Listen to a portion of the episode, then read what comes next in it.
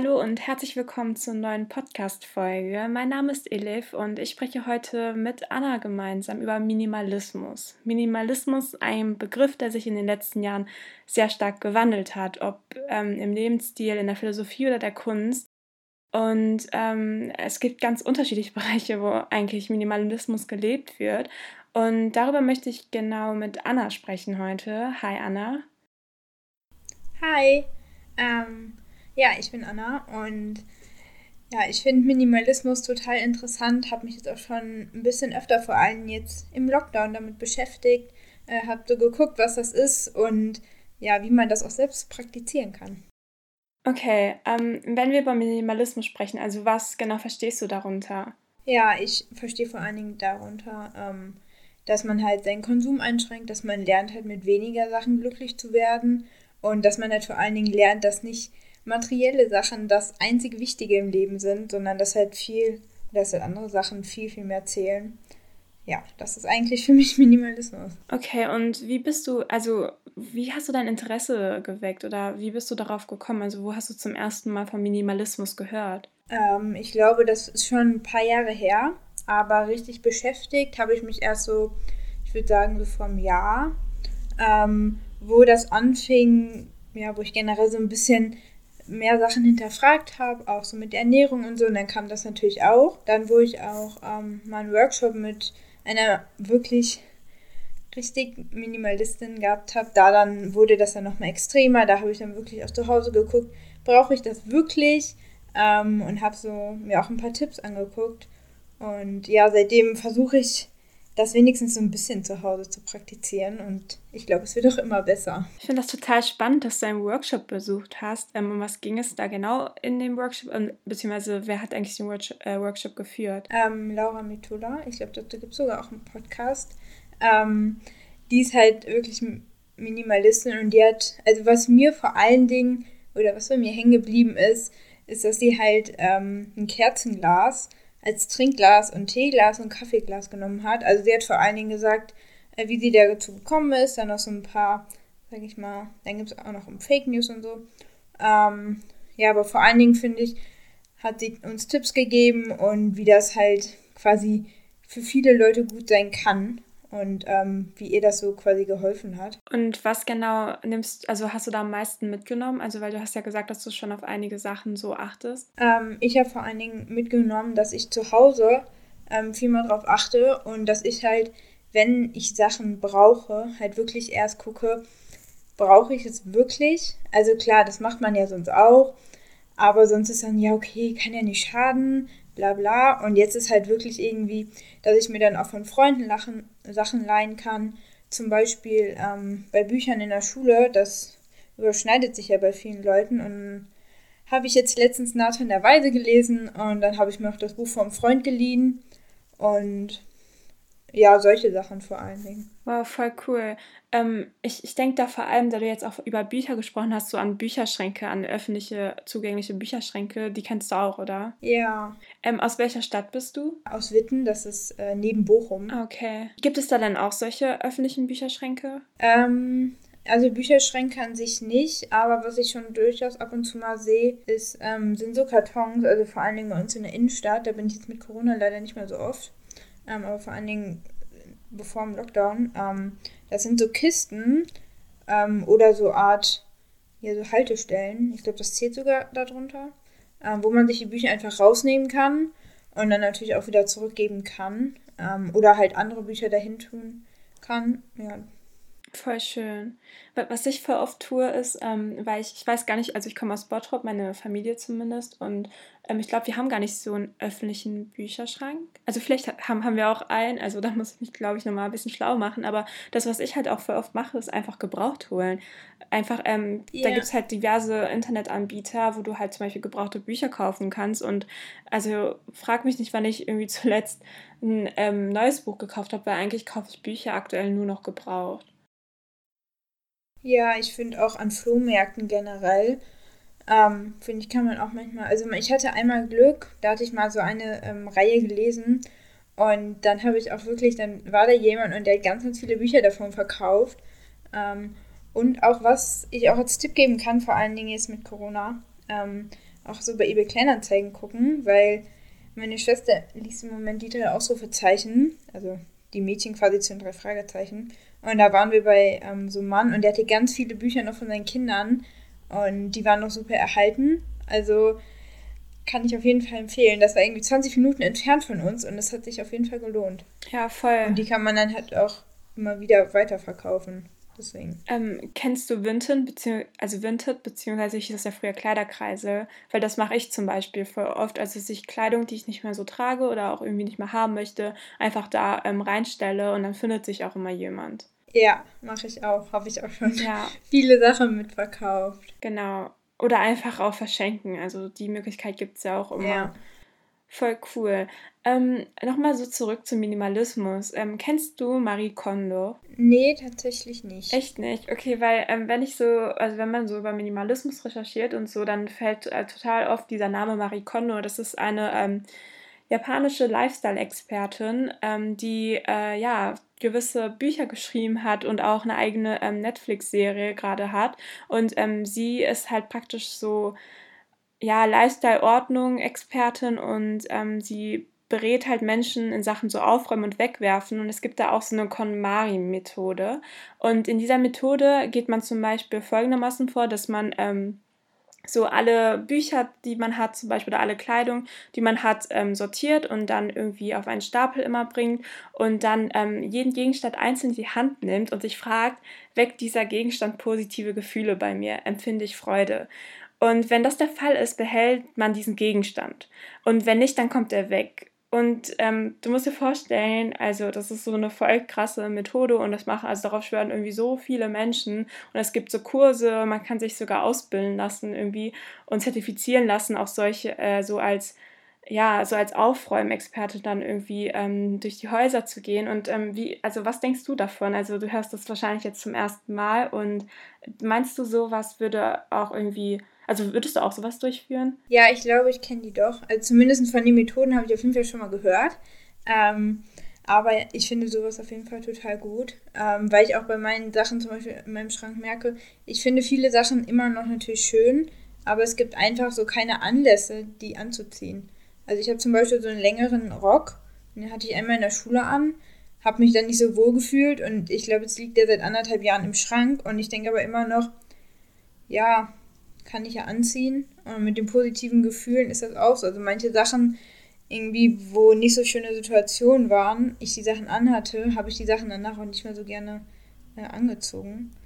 Äh, ja, diese Methode finde ich auf jeden Fall voll cool. Und ich habe sogar noch eine andere Methode, die habe ich, glaube ich, mal bei einer anderen Influencerin oder minimalistischen Influencerin, sag ich mal, ähm, gehört. Das ist, man tut die Sachen alle links rum auf dem Kleiderbügel und wenn man die dann nach einem bestimmten Zeitraum, das kann man sich dann selbst aussuchen, nach einem Jahr oder einem halben Jahr, je nachdem, äh, wenn man die Sachen dann nicht anhatte, dann ist die Wahrscheinlichkeit, dass man sie weiterhin anzieht, auch nicht so hoch und dass man diese Sachen dann wegtut. Daran sieht man dann wirklich, was man so anzieht und was eigentlich nur im Schrank hängt. Voll die gute Methode. Eine andere Methode, die man zum Beispiel voll gut dann auch mit so ähm, ja, Alltagsutensilien machen kann, ist zum Beispiel alles in eine Kiste reintun und dann immer das, was man braucht, aus der Kiste nehmen. Kennst du das oder hast ja. du schon mal was davon? Weil ähm, das finde ich super interessant. Ich glaube, bei meinem nächsten Umzug will ich das echt so machen, dass ich einfach alles in eine Kiste reintue und dann halt, je nachdem, die Sachen, die ich brauche, raustue. Weil ich habe auch selbst bemerkt, jetzt, ähm, ich bin jetzt ähm, zweimal umgezogen praktisch, einmal aus Frankfurt und Paris und ähm, ich habe halt bemerkt, dass ich so krass viele Sachen habe und mich das überhaupt nicht glücklich macht, so viel zu besitzen. Also ich finde es irgendwie voll unnötig und auch irgendwie voll belastend. Ähm, und ähm, wie ist das bei dir? Also konntest du irgendwie schon viel ausmisten oder so? Oder bist du schon irgendwie von Natur aus jemand, dennoch der so irgendwie total wenig hat? Ja, also diese Methode kenne ich auch. Und ähm, ich würde mich so als Mischmaschperson bezeichnen. Also meine Mutter achtet halt schon drauf, dass wir jetzt nicht irgendwie immer jeden Mist nochmal kaufen, nur weil man jetzt nicht genau die Ausführung davon hat. Und ich finde vor allen Dingen in der Küche ist das so. Ja. Ähm, also vor allen Dingen bei so Elektrogeräten oder so. Ich finde, man muss nicht irgendwie eine Küchenmaschine und noch zwei extra Mixer haben und das noch und jenes. Und ähm, aber da finde ich, gibt mir meine Mutter auch immer ganz gute Tipps, wenn ich dann irgendwas Neues haben will und sie dann sagt, Anna, wir haben fast das Gleiche. Das ist unnötig. Und jetzt so seit ein, zwei Jahren, ähm, wo ich jetzt quasi so ein bisschen älter geworden bin, ähm, merke ich dann auch und Mama braucht mir das gar nicht mehr sagen. Aber vor allen Dingen, wo ich jünger war, war das schon immer so.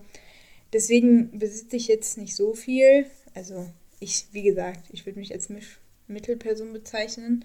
Aber in meinem Zimmer mache ich das auch. Ähm, also ich habe so ein paar Sachen, vor allen Dingen so ähm, Brettspiele. So, ich finde die total cool zu spielen, aber ich habe mal ein Spiel bekommen, aber meine restliche Familie ist nicht so der Brettspiel-Fan. Und ich glaube, ich habe das Spiel einmal gespielt, weil einfach ich keine Zeit dafür habe, beziehungsweise auch ja, keiner das mit mir spielen will. Und die Sachen sortiere ich dann auch immer aus, weil es nimmt nur Platz in meinem Schrank weg. Ja, ähm, zum Thema Brettspiele, da fällt mir gerade ähm, sowas ein. Es gibt, glaube ich, in Hamburg einen Brettspiele-Café. Also da kannst du die diversen Brettspiele irgendwie spielen mit Freundinnen und so. Und ich glaube, wegen Corona hat es gerade geschlossen, aber sowas geht ja auch. Oder, oh mein Gott, das, daran erinnere ich mich auch gerade, ähm, ich war früher voll das Büchereikind, also voll das Kind, was oh. immer in der Bücherei so saß. Und ähm, da konnte man auch mal Spiele ausleihen. Zumindest war es bei unserer ja. Bücherei so. Das, also, mhm. das wäre auch vielleicht so eine gute Methode, irgendwie sowas zu machen. Worauf ich noch gerne zu sprechen kommen würde, ist so, ähm, wie du das allgemein findest. Also so zum Thema Minimalismus, ob das vielleicht so ein Privileg ist oder nicht, weil ähm, ich bin auch bei meiner Recherche irgendwie total oft auch so KritikerInnen gestoßen, die dann halt sagen irgendwie so, dass ähm, es sehr gut ist, weniger Dinge ähm, zu besitzen, aber das hat auch sehr viel irgendwie mit, äh, ja, Ästhetik zu tun und das ist auch ein bisschen Selbstinszenierung, dass das eigentlich alles auch, ja, also auch ein Privileg ist letztendlich. Zum Beispiel Personen, die ähm, weniger Ressourcen haben, weniger Geldressourcen, ähm, da kann zum Beispiel vielleicht Sinn machen, dass man ähm, gewisse Sachen nicht direkt wegschmeißt oder aussortiert und vielleicht irgendwie etwas ähm, aufbewahrt, weil man weiß, dass man das vielleicht ähm, nochmal später benutzen kann oder irgendwie ein Wasserkocher, man hat einen Wasserkocher, aber man hat noch einen zweiten zu Hause, falls der andere kaputt geht und was denkst du allgemein davon? Ähm, ich glaube nicht, dass Minimalismus ein Privileg ist.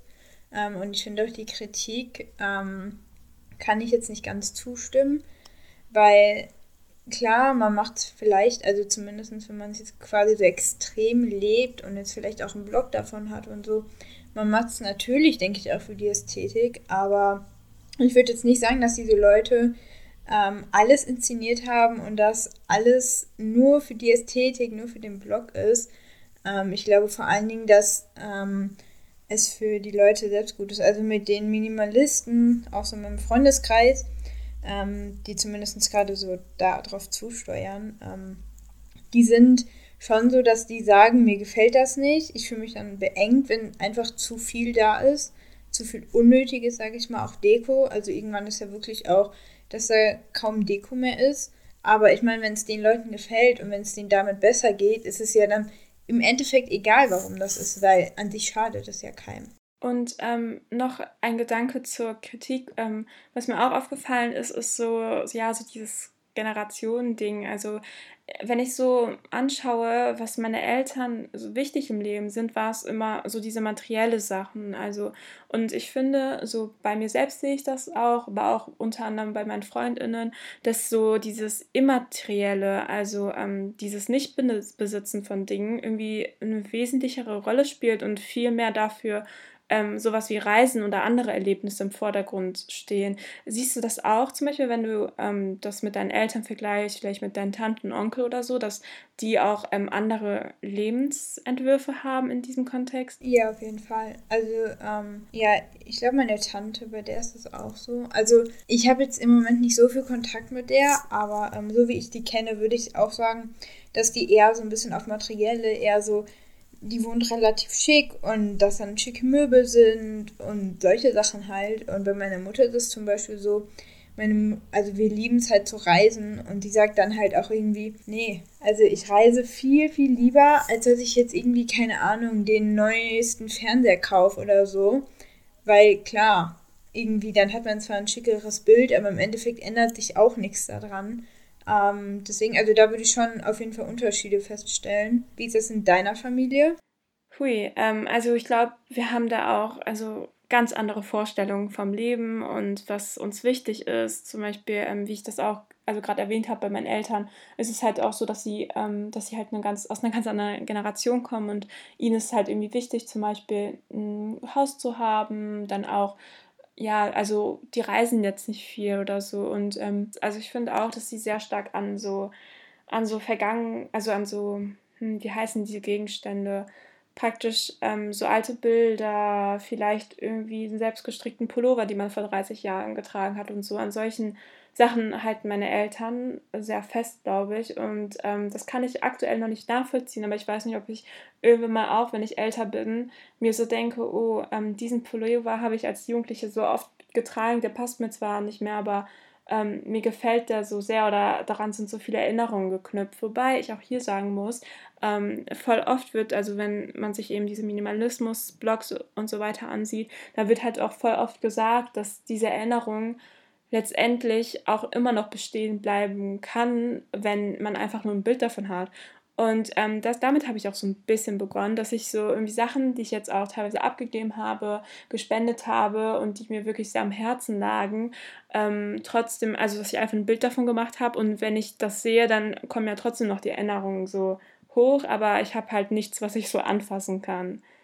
Weißt du? Ja, das ist voll die gute Idee. Ja. Eigentlich, weil ich finde, Erinnerungen sind schon wichtig, aber ich finde Erinnerungen von Menschen tatsächlich irgendwie auch dann in dem Sinne auch ein bisschen wichtiger. Also das habe ich zum Beispiel gemerkt, wo mein Vater letztes Jahr gestor gestorben ist. In den Folgetagen dachte ich mir so, es ist so egal, welchen Pulli du jetzt hast und ob du dir jetzt eine neue Hose kaufst oder so. Also da wurden mir tatsächlich auch ein bisschen die Augen geöffnet, weil ich dann so wusste, es ist wirklich manche Sachen sind einfach egal.